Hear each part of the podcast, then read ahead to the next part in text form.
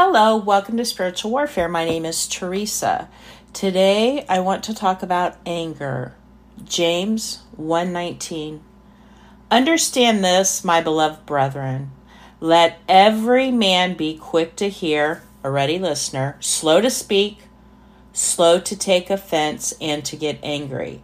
For man's anger does not promote the righteousness God wishes and requires. So get rid of all uncleanliness and the rampant outgrowth of wickedness.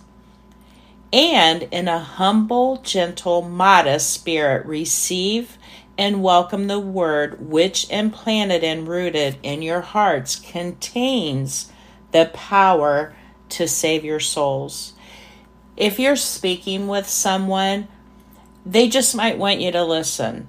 They don't need your opinion and it may anger you, especially in politics. This is why I never talk to people about politics. Oh my goodness.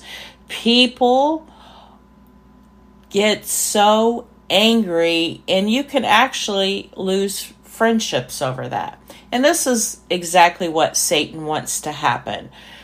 So, I find it best not to speak about those things that are really argumentative, and I just really believe that politics is one of them. And if you're speaking to a friend and you disagree with what they're saying, they don't need your opinion. Nobody needs our opinion. We they just need someone to listen to them.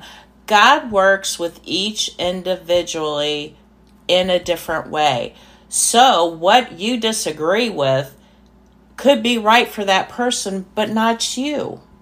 We all grow and learn in different ways. So be slow to speak and to take offense and to get angry. And I truly, truly suggest you not even get into those conversations that are going to make you crazy and angry and mad. It's not worth it. Satan wants you to lose your friendship.